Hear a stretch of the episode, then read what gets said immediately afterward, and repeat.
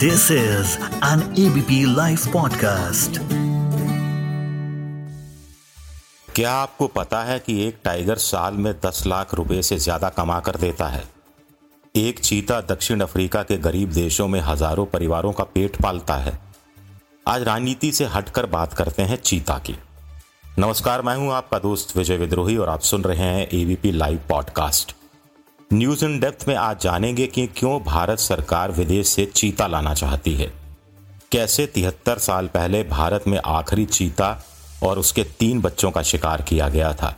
कैसे मुगल बादशाह अकबर चीता का इस्तेमाल शिकार करने में किया करते थे? लचकदार बदन, आँखों में चालाकी, शिकार पर नज़र और फर्राटा भरकर शिकार पर टूट पड़ना।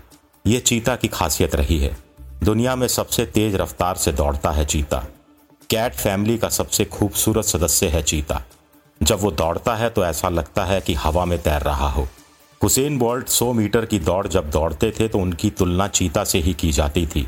पूर्व प्रधानमंत्री इंदिरा गांधी राजनीति में फैसले चीते की रफ्तार से किया करती थी। राजनीतिक दुश्मनों पर चीते की रफ्तार से वार किया करती थी। यही बात आजकल कुछ कुछ प्रधानमंत्री नरेंद्र मोदी के लिए भी कही जाती है। हम इंदिरा गांधी और नरेंद्र मोदी का नाम इसलिए ले रहे हैं क्योंकि भारत में चीता की वापसी की संभावना इंदिरा गांधी ने भी तलाशी थी और अब मोदी सरकार भी इस संभावना को चीते की फुर्ती से आगे बढ़ाती नज़र आ रही है। देश में टाइगर की कम होती संख्या को देखते हुए इंदिरा गांधी ने 1972 में ऑपरेशन टाइगर या जिसे कहा जाए कि प्रोजेक्ट टाइगर दरअसल शुरू किया था। उस समय देश में सौ से भी कम टाइगर बचे थे। आज इनकी संख्या तीन हज़ार के पार हो गई है। टाइगर तो बचा लिया गया, लेकिन चीते को भारत में फिर से बसाने का सपना पूरा नहीं हो सका। उस समय भारत और ईरान के बीच संबंध नया आकार ले रहे थे। भारत ईरान से कच्चा तेल आयात कर रहा था और भारत से चावल, मसाले आदि ईरान भेजे जा रहे थे। तब इंदिरा गांधी के सामने एक प्रस्ताव रखा गया था। ईरान में उस समय चीतों की संख्या 250 के करीब बताई गई थी। इंदिरा गांधी चाहती थी कि ईरान भारत को कुछ चीते आयात करे, जिन्हें खुले जंगल में बसाया जा सके। तब दोनों देशों के बीच बात कुछ कुछ आगे बढ़ी थी। भारत में मध्य प्रदेश के मैदानी जंगल, राजस्थान में जैसलमेर का थार मरुस्थल, गुजरात के मैदानी इलाके और दक्षिण भारत में कर्नाटक के जंगल चीता का क्या नया घर बन सकते हैं, इस पर वन्य जीव विशेषज्ञ गंभीर रूप से चर्चा कर रहे थे। लेकिन तभी ईरान में खूनी क्रांति हो गई, शाह का तख्ता पलट हो गया और साथ ही साथ चीते को भारत लाने का सपना भी वहीं दफन हो गया। अब नए सिरे से सपना साकार लेने लगा है। इस पर बात करने से पहले चीता के बारे में कुछ दिलचस्प जानकारी आपको देते हैं। भारत में करीब तिहत्तर साल पहले आखिरी बार चीता देखा गया था। वो चीता जो दुनिया का सबसे तेज रफ्तार शिकारी है, लेकिन उसी रफ्तार से जब उसका शिकार हुआ तो जंगलों में उसकी मौजूदगी का निशान तक मिट गया और लोगों के जहन में ही बस बाकी बचा रह गया।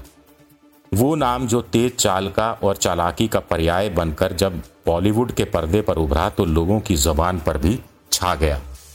दिलचस्प बात यह है कि जिस चीते को राजा रजवाड़ों ने पाला, जिस चीते को बादशाहों ने शिकार करने का हथियार बनाया, उस चीते का वजूद भी राजा रजवाड़ों के हाथों ही खत्म हो गया। सरगुजा के महाराजा रामानुशरण सिंह की उन्नीस सौ सैंतालीस की तस्वीर देश में चीते की आखिरी तस्वीर मानी जाती है और फिर उन्नीस सौ बावन में भारत सरकार ने भी चीते को विलुप्त जानवर घोषित कर दिया था। छरछरा बदन, खूबसूरत काया और लंबी पतली टांगे।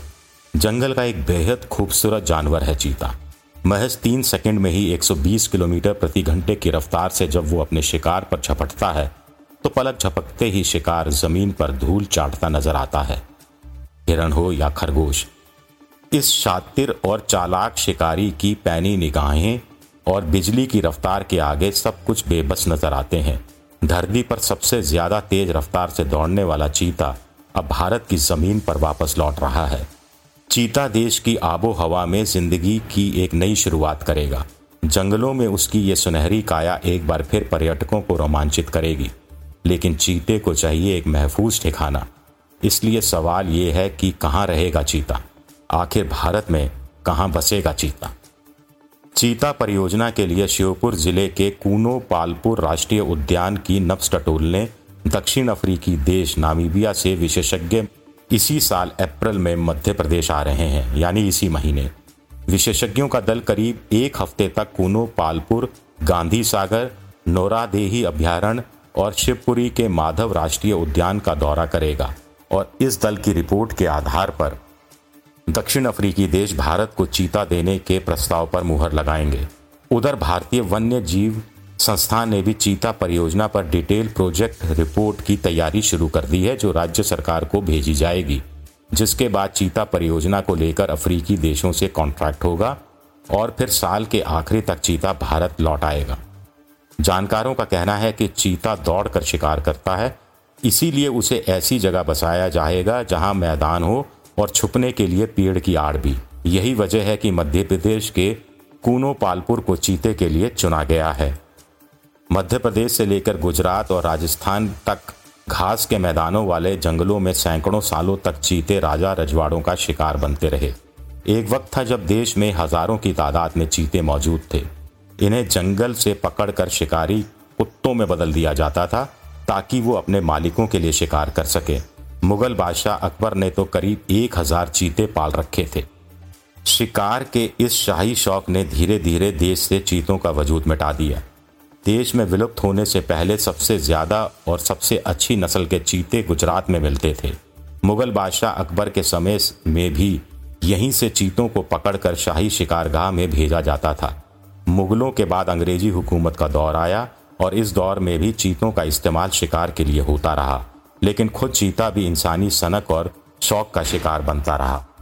देश में आखिरी बार चीता मध्य प्रदेश में देखा गया था। माना जाता है कि उन्नीस सौ सैंतालीस की एक रात सरगुजा के महाराजा रामानुशरण सिंह जंगल से गुजर रहे थे, तभी जीप की हेडलाइट की रोशनी में उन्हें चीते के तीन शावक नज़र आए। महाराज की बंदूक गर्जी और फिर तीनों शावकों के शव के साथ महाराज ने फ़ोटो खिंचवाई। उन्नीस सौ सैंतालीस की यह तस्वीर देश में चीते की आखिरी तस्वीर मानी जाती है। हालाँकि सरगुजा राज परिवार के सदस्य चीता के शिकार से इनकार करते हैं। उनका कहना है कि दरअसल हेडलाइट की फ्लैश में एक चीता बनाकर रखा गया था और उसकी ही तस्वीर उतारी गई थी, जो चीता वहाँ रखा गया था, वो अफ्रीका में मारा गया था। खैर, तिहत्तर साल बाद इस विवाद में क्या पढ़ना कि चीता मारा गया था या ट्रिक फोटोग्राफी थी। सच्चाई यही है कि भारत में जब चीता विलुप्त हुआ था और किसी न किसी ने तो उसे आखिरी बार मारा ही होगा। सरिस्का टाइगर प्रोजेक्ट में कभी दो दर्जन से ज़्यादा टाइगर हुआ करते थे, लेकिन धीरे धीरे सभी टाइगर मार दिए गए थे। उसके बाद राजस्थान के ही रणथंबोर टाइगर प्रोजेक्ट से टाइगर लाकर सरिस्का में बसाए गए थे। जब टाइगर नहीं थे तो सैलानियों ने सरिस्का आना कम कर दिया था। सैलानियों की संख्या के कम होने का मतलब है रोज़गार पर असर पड़ना। दस साल पहले टाइगर प्रोजेक्ट की एक स्टडी में बताया गया था कि एक टाइगर साल में करीब दस लाख रुपए कमा कर देता है। टाइगर है तो सैलानी है सैलानी है तो होटल, रेस्टोरेंट, टैक्सी आदि क्षेत्र में रोज़गार है। अब जब कैट फैमिली का एक और सदस्य भारत में आएगा तो रोज़गार के मौके भी पैदा करेगा। इस हफ़्ते न्यूज़ डेप्थ में इतना ही।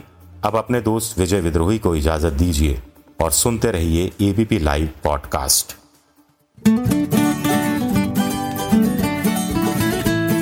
this is an ABP live podcast